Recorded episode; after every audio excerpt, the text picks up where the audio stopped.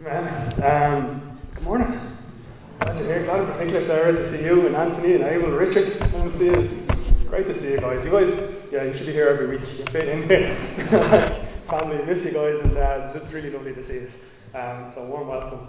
Um, yeah, it's, uh, I sent to Quinton this morning just the weather, and to anyone who have probably seen the, the weather puts you in a good humour, doesn't it? Just like lifts you a bit, makes you feel a bit more optimistic about things, gives you a bit more, a bit more energy. Um, but can I also say that if you're here this morning and you're not feeling particularly optimistic, you're here this morning and this week has been tough, you're here this morning and, and life is tough, that you're in a good place. This is the place that you, this is the place that you should be.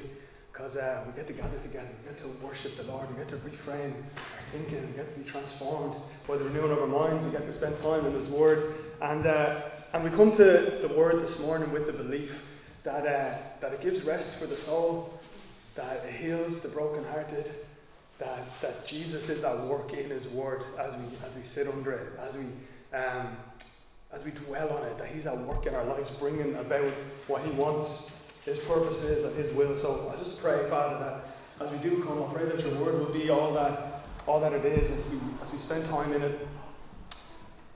This is about you, Lord. And, uh, and you and your grace would want to reach in and uh, touch our lives this morning. The same way that we saw that, that video of you engaging on a real level with that woman. I believe that by the power of your Holy Spirit, you want each time we come to you to be as engaging and as real as that, Lord. You don't want to be kept at a distance. If you did, why would you come to earth? Why would you send your Holy Spirit? Uh, but that you want to be closer than our skins. So I pray for me, and I pray for those of us who've gathered here this morning that, that we would know you minister to our souls today. And we open ourselves to that. And we come expecting even that. And we give, more than giving me um, attention, we give, uh, we give you our attention this morning, Lord. We're your church. We're gathered in your name for your sake and for your glory. Um, in Jesus' name. Amen. So I'm going to speak from uh, 2 Corinthians uh, chapter 3. If you're following our Bible project, it's where we were on uh, Tuesday. Uh, Tuesday this week. Um, we read chapter a day of the New Testament, and uh, Tuesday, 2 Corinthians chapter 3 was our, uh, was our text. Um, but the big question that, that I feel um, this scripture addresses, and that I'd like to look at this morning, is like the question of how do we, how do we change? How can stuff change in our lives in a lasting way? We all, we all need it in some regard. Maybe, maybe you came this morning and, and you're like, how do I get free from, from this pattern of behaviour that's, that's robbing me? Or maybe how do I get out of this funk? How do I get out of like just the struggle that, that life is? How do I get past this situation? How do I get past this hurt that, that I seem to make some momentum and it always seems to pull me pull me back towards? How do I become whatever it is, a better a better dad, better mother, better brother, better sister? How do I find a way to stop the world just like getting me down, getting in on top of me? Um, maybe like stuff is, is like is good. You're in like I often describe it sometimes when people are like, Rob, how are you doing? I'm like sometimes it feels like I'm on a treadmill, right? where I'm I'm running and like something is happening, but I'm running just to stand still, right? I get off the treadmill and I'm in the same place. I'm more wrecked than I was before I got on it, right? But I'm in the same place that I that I was. Um, like maybe life life feels like that. Just, we just know deep in our hearts we're made for made for more than running in place, you know? How do I find purpose? How do I find joy? How do I find some meaning, some momentum that, that moves me forward? Um, and I believe that this scripture holds out for us the potential for real, like real, meaningful, and lasting change that isn't just in the realm of, of self effort, isn't just in the realm of like try harder or just come up with a plan or whatever. Because how many of us have tried all of that stuff and and what does it do? You know, like it leaves us frustrated and feeling worse because it didn't it didn't work. Um, and so my hope is that as we spend time in Scripture today, we see that uh, that real change is possible, real transformation is possible, um, and that the way we go about it might be different than, than what we would expect. Um, but that it's really it's really possible. So I'm going to read, read the scripture. It's from, like I said, 2 Corinthians. The bare minimum context that you need to know um, as we read it is that this is Paul writing to the church in Corinth. The name would suggest a church that he started in Greece. Um, and there's been some conflicts going on, which as I, as I read the scripture this week, I was really grateful for. And sometimes we have a picture of like church being awesome. I like often preach like Acts 2 and Acts 4 and this big picture of like the church, like they're doing everything deadly. And then you get to Corinthians and they're all falling out with one another. And they're all like stressed, they're falling out with Paul. And they're all thinking like Paul is useless, like people are like arguing against him. And he writes these letters to correct them and they take it up the wrong way and he has to visit them. And there's like this grief going on and then he writes this other letter. And you see it, as I was reading it, I was like, you see Paul like almost defending himself at times, you know? Defending like, he's like, well, just, he's trying to defend his ministry. And, um, and I don't know, as a, as a church leader, I just never comforted to know that. there's, other churches that that's the expectation. The expectation isn't that this is going to be rosy, but that it's worth fighting for. That unity worth fighting for. That love for one another like takes putting some skin in the game, and it takes some awkward conversations, and it takes repetitive stuff, and it takes going after it. Um, but that it's worth it, and to be relentless in pursuing those stuff. And that's not what this sermon is about. But I was encouraged by that during the week, right? So Paul is writing to the church in Corinth, and in the middle of that stuff going on, um, he mentions like the new covenant, what we have in Jesus. And Paul always roots the change that happens in our lives, the reason for getting on with one another, the reason for moving forward in mission, the reason for whatever, always roots it back to Jesus. And it's like it's a letter, right? So he's writing this, and it's almost like as he mentions the new covenant, he just goes off on a tangent. He's like, forget about that conflict stuff for a minute, right? Just the awesomeness of what we have in Jesus. Let me glorify who God is, and that's the bit of scripture that uh, we're to we're to read here. And so he compares in it. There's a little bit of work we have to do to understand it, right? But so he compares what we call the old covenant or like the Old Testament way of relating to God, the way that they had up until Jesus to relate to God with what we call the new covenant, what Jesus has done, right? And we'll unpack some of that this morning, but that's why he mentions Moses here, and that's why he, he, he, he, he speaks about it, right? So here's what it says. Since we have such a hope, we are very bold. Not like Moses, who will put a veil over his face, so that the Israelites, Israelites might not gaze at the outcome of what was being brought to an end. But their minds were hardened, for to this day, when they read the Old Covenant, that same veil remains unlifted, because only through Christ is it taken away. Yes, to this day, whenever Moses is read, a veil lies over their hearts. But when one turns to the Lord, the veil is removed. Now, the Lord is the Spirit. Where the Spirit of the Lord is, there is freedom. And we all, with unveiled faces, beholding the glory of the Lord, are being transformed into the same image from one degree of glory to another. For this comes from the Lord, who is the Spirit. Okay?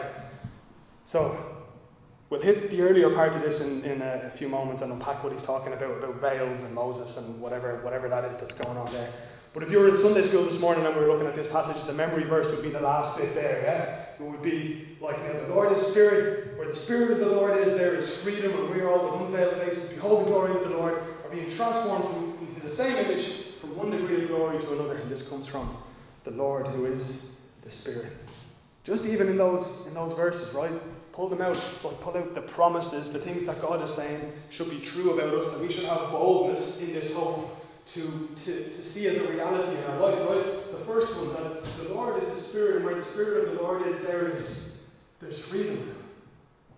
That, that we're meant to be like people who have the Spirit, the Spirit of the Lord, right? Huge.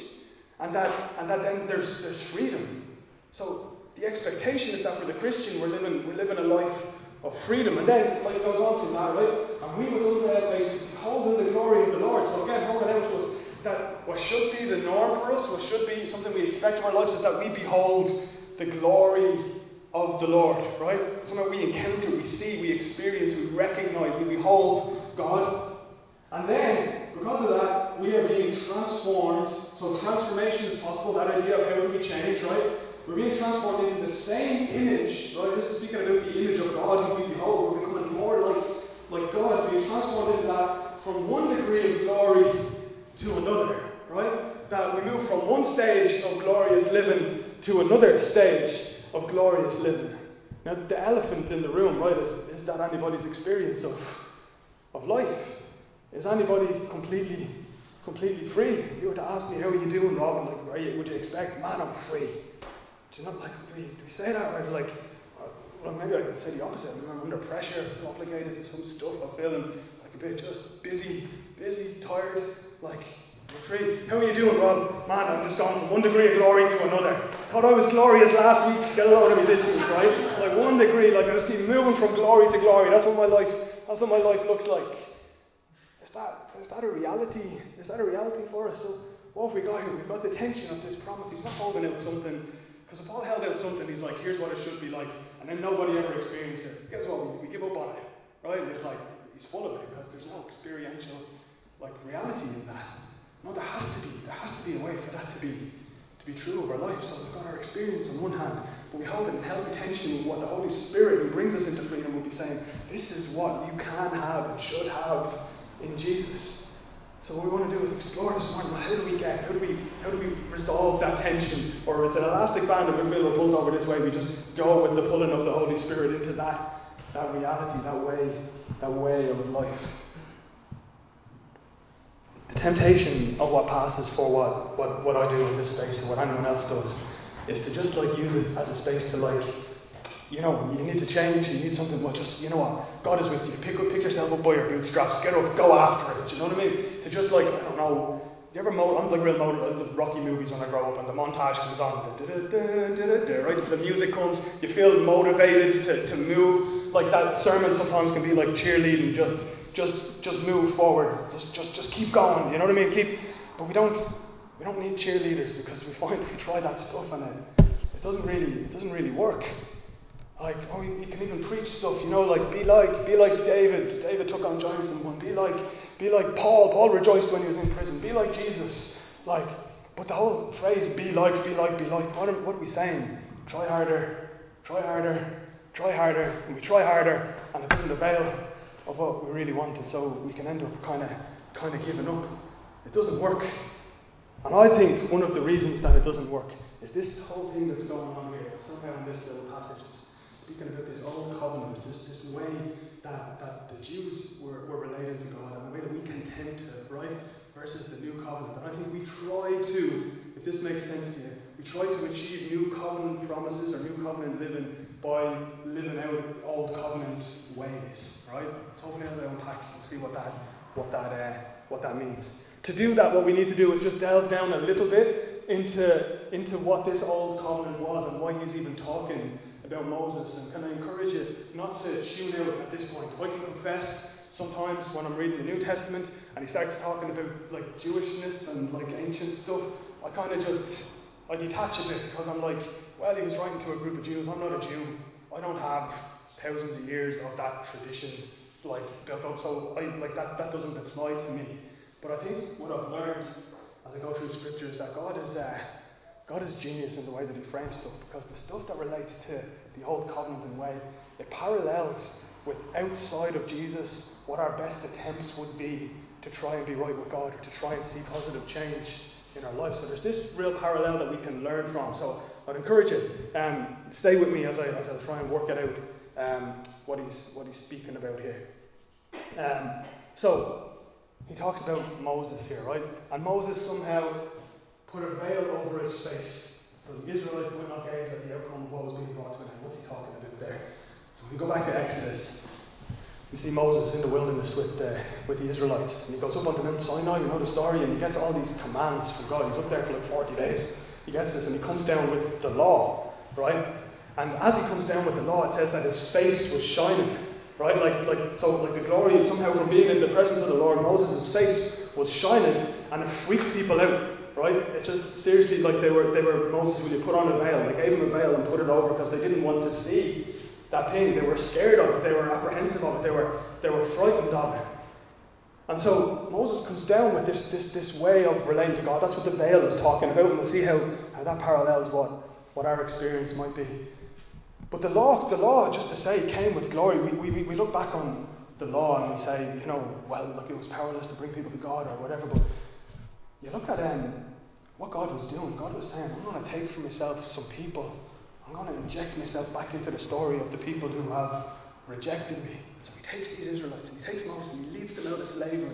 Huge pictures of what he does for us. And then he gives them his heart in the law. He's like, I'm giving you the opportunity to be my people. So he installs this covenant. Covenant and testament are the same word. Old covenant, Old Testament, same meaning. And it's basically the way that you have to relate to God. And if you think about it, it's an act of massive grace. Even though it's a law being given, it's still God saying, Here is a way that you can be made right with me. I'm going to tell you what my heart is for how to, how to live right. It's going to be written down, and we have this agreement between us. And here's how the agreement works I'll take you to be my people, and if you do everything that I've written down in the law, you'll continue to be my people. And I'll bless you, and I'll bring you into land, and I'll give you all these promises that I promised to your forefather Abraham, that I'll make you into a nation. If you do this, then you get it. If you don't do it, then I take Take my hand off you. And there's, there's, there's punishment, there's, there's, there's consequences for not doing the things that I've, I've asked you to do. Now, that in itself is glorious. That's why Moses' face was glorious when he came down. God is interjecting into humanity and saying, Now you have a way to know what is right and wrong. You have a way to know who I am. You have a way to relate to me through all this stuff, the priesthood and the sacrifices. And it's an act of grace of God, right? It's a step. But what God is also doing is He's revealing that there's something deeper going on for humanity. He's revealing that your problem isn't actually probably knowing the right thing to do or not. Your problem is a heart that makes you do the wrong thing even when you know the right thing to do. Jesus came along and in one of his teachings, he's like, you know, we all agree don't murder, we all agree don't commit adultery. But Jesus says, even if you're angry in your heart towards someone, you've committed murder in your heart. If you're lustful towards someone else, you've committed adultery in your heart. What's he saying? Is he saying like you're worse than you're bad or whatever? He's saying the, the, the surface level things, the things we do, they stem from a heart that's broken. And that's where the law was powerless to do anything. It exposed that what we really needed was a change, a change of heart. Something needed to be, something needed to be done. We couldn't obey all of the law, not because it was unreasonable, not because there's anything in there that you would disagree with as being a right way to live or a wrong way to live. We couldn't obey it because our hearts disconnected from God chase after other things. Those demands that are there, that need that our soul has to be satisfied, will chase after all sorts of other stuff that then make demands on our actions, right? That's the source of anything wrong that we do in the sight of God. Is it's, it's heart issues. It's stuff that flows from from the heart. The will chooses and the mind justifies whatever it is that the heart desires. That's it, like everything flows and starts at the heart level. And so God is what Jesus said comes along and says we need we need new hearts. We need something we need something new to happen, right? Because this, this way has been powerful. So here's here's what God does. That was the old covenant. We need a new way. There needs to be some new way for God to, to, to fix humanity, because humanity as it exists in the fall is incapable of obeying this law from the, from the heart. Right? And so here's what he does. If we really want to be a people who can obey the law, to obey and do what God wants us to do, then we need, we need our hearts to be fixed. We need a new humanity. We need an unbroken and unfallen humanity. And God sends His Son, born a human, the firstborn of a new, redeemed humanity, an unfallen humanity, in the image of God again. And Jesus fulfills not just the requirements of the law on a surface level, but the heart of the law, the motivation for what he does. And in fact, sometimes the heart of the law causes him to do stuff that people who are just obeying the surface level of the law disagree with. Because they're only obeying the letter, not the, not the spirit. And he fulfills all of those requirements, not just in actions but in motivations. Now, here's what's happened, right? Is there exists a human who's fully obeyed God and required, done everything required for God's, for God's blessing. There exists that human, human right, who, who's deserving of God's, of God's blessing, and there exists the rest of humanity who haven't obeyed fully and are deserving of, of punishment. Well, how does that help us? Here's what, here's what happens. And we know this, right? But it's good to just like glory in it again a bit, yeah, just to like present it again to us so that it hits us afresh. Here's what happens that this Jesus who lives the perfect life is crucified as a sinner. And what the word tells us is that this is the means by which God extended the achievement of Jesus to those who, who believe in him. That's a huge that's a huge step. Not just that there was one who was perfect and we look to him and we worship him and isn't he great and we're still we're still bunched. That that he he took our sin, he's crucified as a sinner, and he takes our sin. There's this exchange that happens where he takes the punishment for sins, and in return he gives us the reward that he was owed for living the perfect life before God as a gift to anyone who's willing to accept it.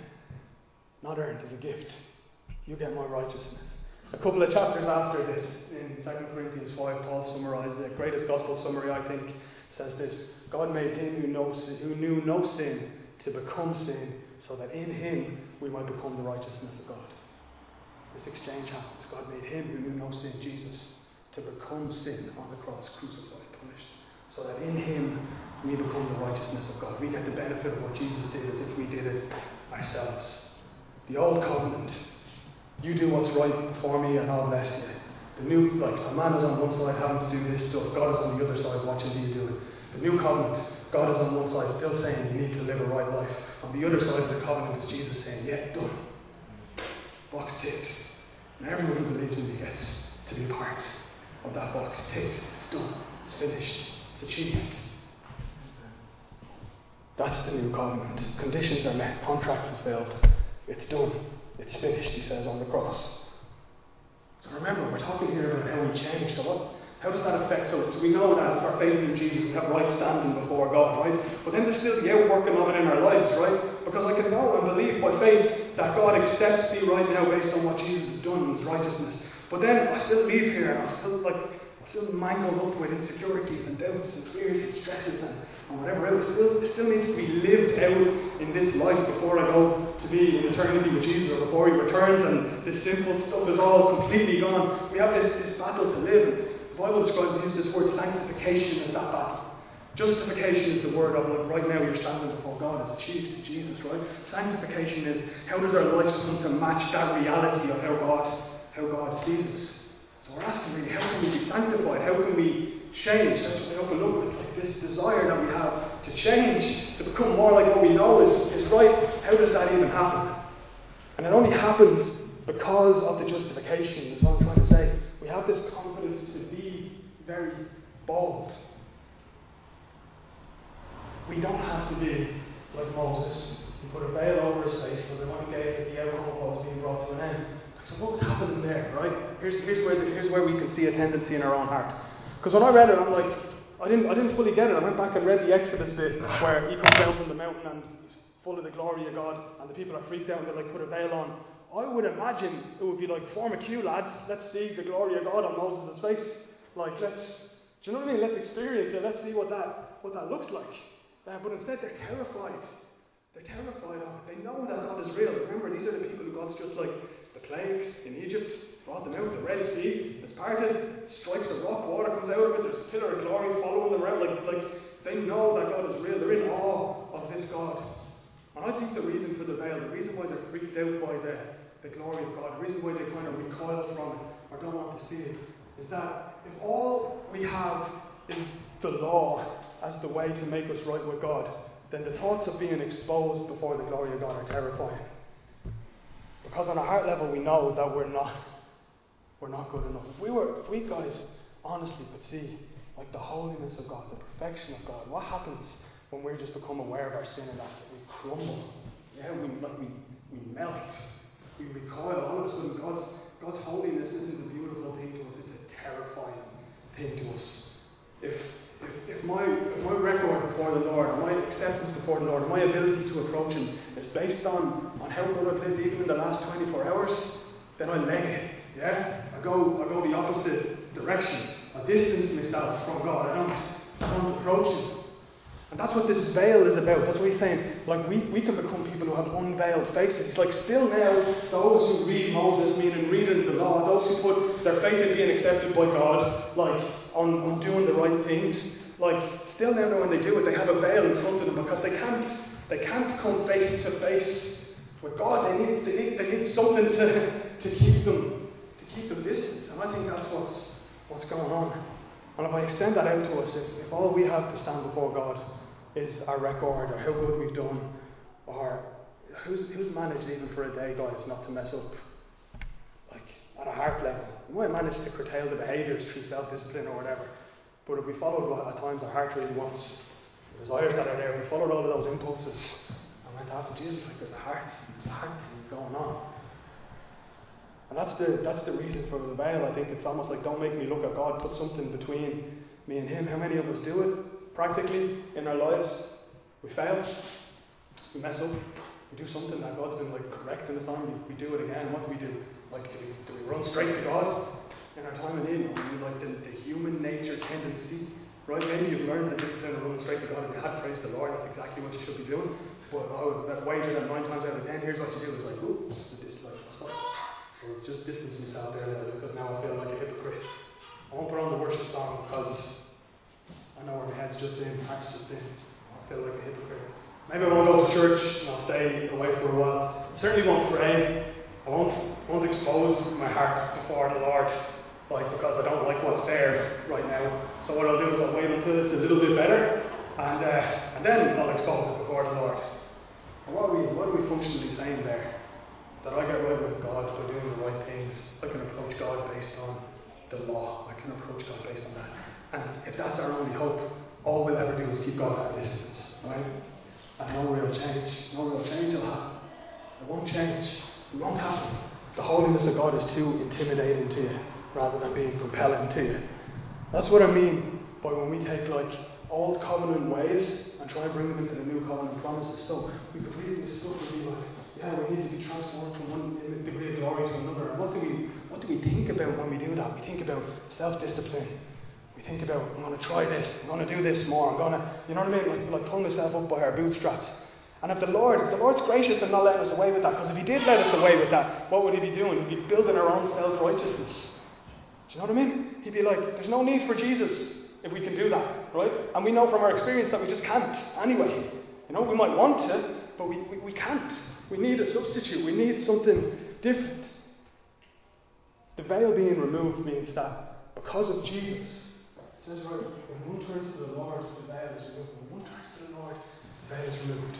When one turns to the Lord, the veil is gone. And it says where the Spirit of the Lord is, there is freedom. What's he saying? He's saying that when we turn to Jesus, this veil can be gone because now when we stand before the Lord, we're not bringing like our record. Now when we stand before the Lord, we stand in the righteousness of Jesus with confidence, knowing that I can go into the presence of the Lord. I can behold the Lord, even in the middle of, even in the middle of my sin. Which is, which is right when you actually need it, guys. To be honest, yeah. It's not when you fix yourself, when you try to pick yourself up. Right in the middle of my sin. But I can come to the Lord, who's the only one who can actually change me from the inside out. I don't have to try and fix myself. I don't have to try and get it right for a while. I don't have to whip myself in the mornings or whatever your version of that looks like until you're, you're right with the Lord. But that we can just come to Him in the middle of it. That we don't come and we're like, Am I sufficient right now? And we don't come with our own insufficiency in the way. We come in the full sufficiency of Jesus. We don't come in our own righteousness, we come in His righteousness. And so we can dare to go to God that's what Jesus has won for us. That's the, the new covenant that takes Paul off on this tangent of like, I just have to remind you, I have to remind you, I have to remind you. Don't fall back into this way of thinking. Even if you're not a Jew and you didn't even know about this Moses stuff, that this is the, this is the tendency of your own heart, yeah, to make up your own way to be right. And how does that get to how does that get to change? This is what's huge here, right? It's the fact, guys. Let me do this justice. It's the fact that we're able to behold God that enables us to change. The gospel teaches something counterintuitive, right? Like, because any other religion, any, anything else, just the best of human thoughts would think, how do I change? Try harder, motivate yourself, make a to do list, make yourself accountable, tell somebody else. All of which, right, can be, can be good. Bible says in the gospel, here's how change happens. Beholding the glory of the Lord, we be transformed into the same image from one degree of glory to another. This comes from the Lord in the Spirit, saying that the way that change happens is by beholding, beholding God, by seeing God. What the law can't do, the Spirit does and brings freedom. Beholding the glory of the Lord. I love that word beholding. It's like a, it's like a whole, it's almost like a holy word, like not like behold a piece of plastic, you know. It's like behold, like it's a big, like behold the galaxy. Do you know what I mean? Or behold, like if you're beholden to something, it's like you're you're, you're captured by it. You know, what I mean? you're enamored by it, scenery and mountains or something like that, that just takes your breath away. It's like that's what we should be doing, putting ourselves in the way of beholding God, and that that's the key to transformation. Do you see that? Do you see that connection?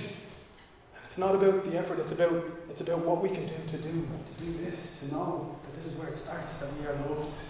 It's why it's the start point. It's why it's the first value. It's why like we are loved by God. And as we behold Him, we're being transformed from one degree of glory to another. As we behold Him, we come to look like Him. We get transformed into the, into the same image of God.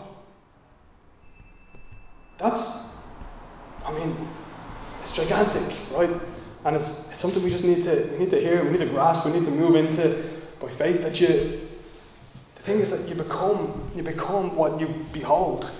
And we know it's true even on like practical practical levels. When I was a kid I used to go to Manchester for the like for like a couple of weeks in the summer over on holidays to like my aunts and uncles and all. And I come back like the nineties, I come back speaking like Liam Gallagher after two weeks, right? I just haven't been in Manchester for two weeks, I pick up like this Manc accent and come back. Just because I'm immersed in something, it affects the way that I that act. Yeah, just even on a practical level, and the way that we know is true. You could like, if you spent time around Penny and you knew us but didn't know that she was our daughter, right? You would probably figure out that she's our daughter from spending time around her because she talks like Patrice and she like looks like me. Yeah, and like just you know, there's genetic going on there, but even just in the environment that she's been in, like she says things that we say because that's the, that's what she's immersed in.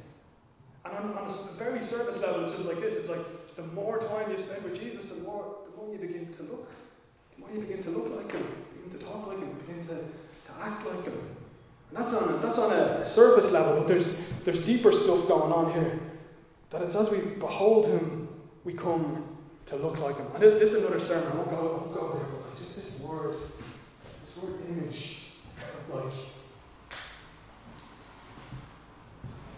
Do we see, do we see how huge that is? There's another, maybe next time I'll preach. It says we're being transformed, not just becoming like better people or whatever. We're being transformed into the, into the same image. One of faces beholds the glory of God. We're being transformed into the same image. The same image as what? The same, the same as Jesus. Like the same as, as God, the same as, as this new humanity. See what Jesus has won back for us, right? Again, rather than take a second, right? Maybe you'll just go and study this yourself, right? But we go back to Genesis and it says God created man and woman in what? In his what? He created them. In his image, he created them.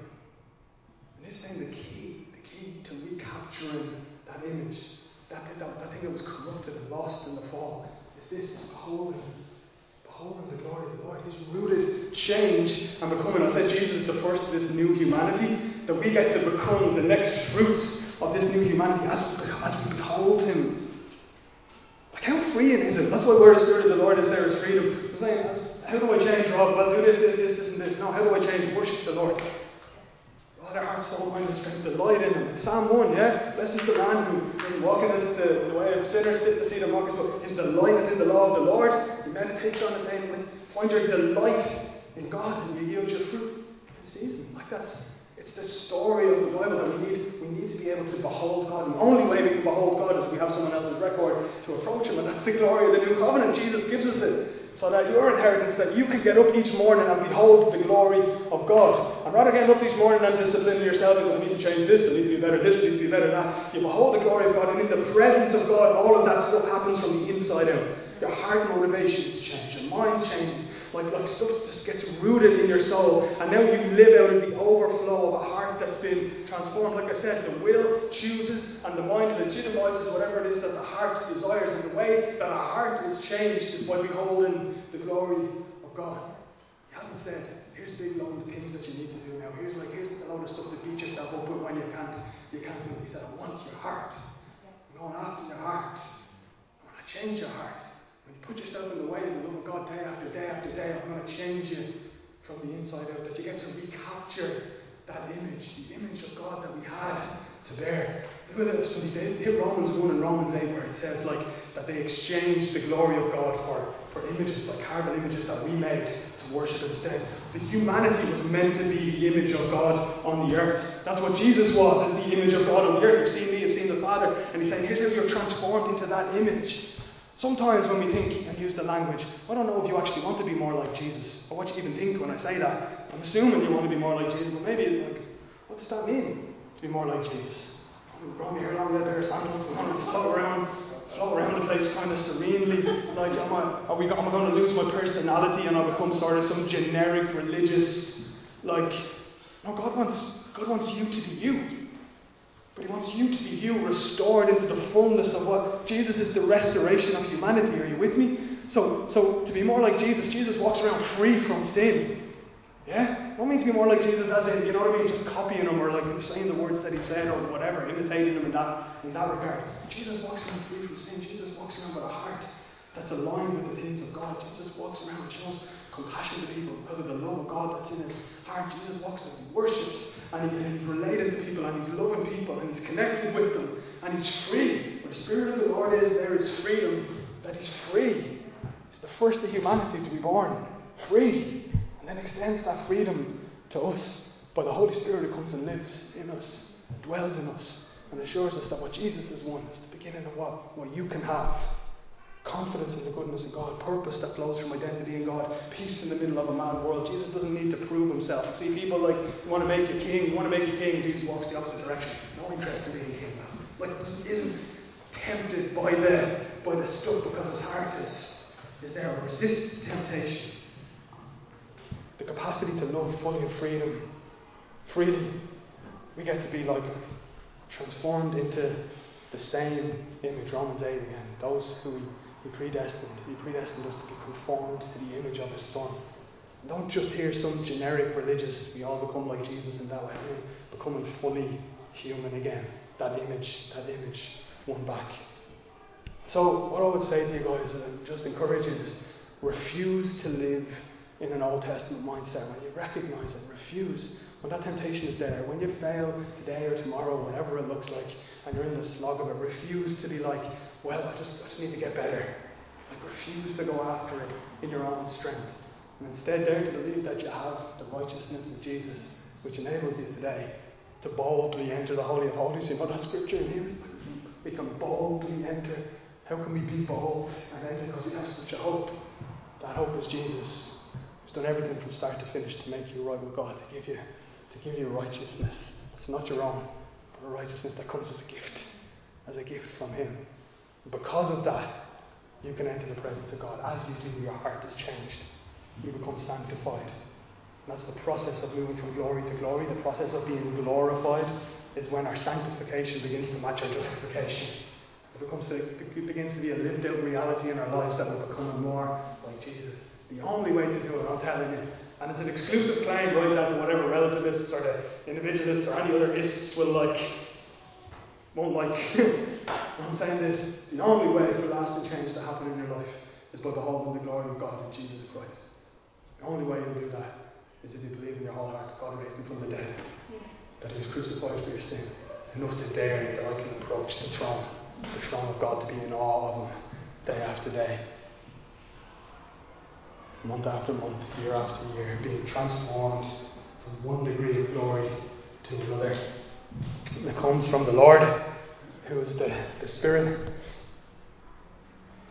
I just really, I just really want to encourage you. The only, the only lasting change that's ever happened in my life has come about that way. Loads of things that I've tried to do through my own effort. The best of plans, reading the best books, best strategies, best taking millions of them, right? Loads of efforts. Um, but the only lasting change has come when I've beholding the glory of the Lord in some way that's melted me, like, and just humbled me and made me so grateful for who He is. What God does is not just like, say, imitate Jesus, as in, here's the standard, now you go do it. He says, what Jesus has done will free your heart.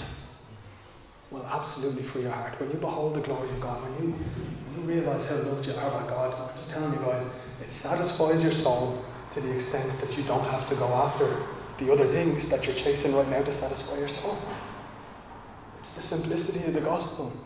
If all of our wrong behaviour stems from stems from our heart going after something that we can actually have in God because of what Jesus done, we need to do is put ourselves in the way of the glory of God. What does that look like?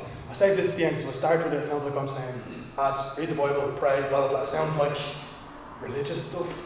But there are tools, there's ways that God has given us to express um, and to be exposed to His glory in community. Things we're committed already. You don't need me to, t- you know them.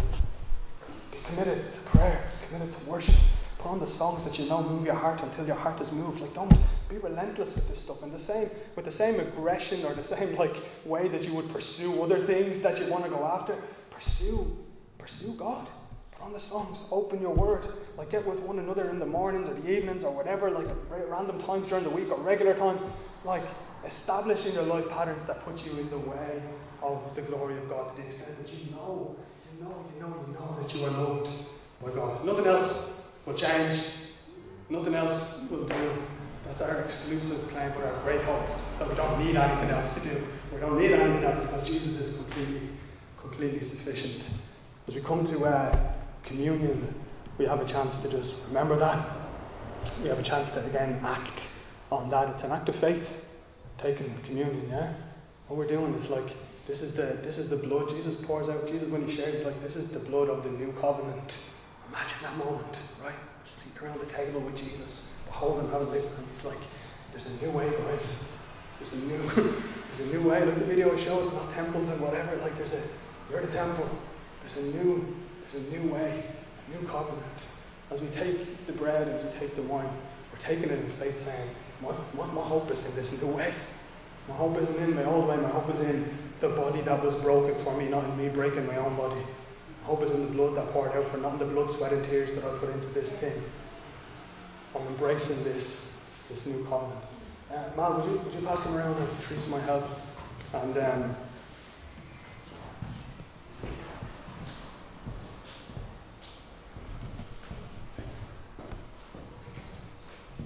when everyone has them, I'm just gonna I'm just gonna simply pray.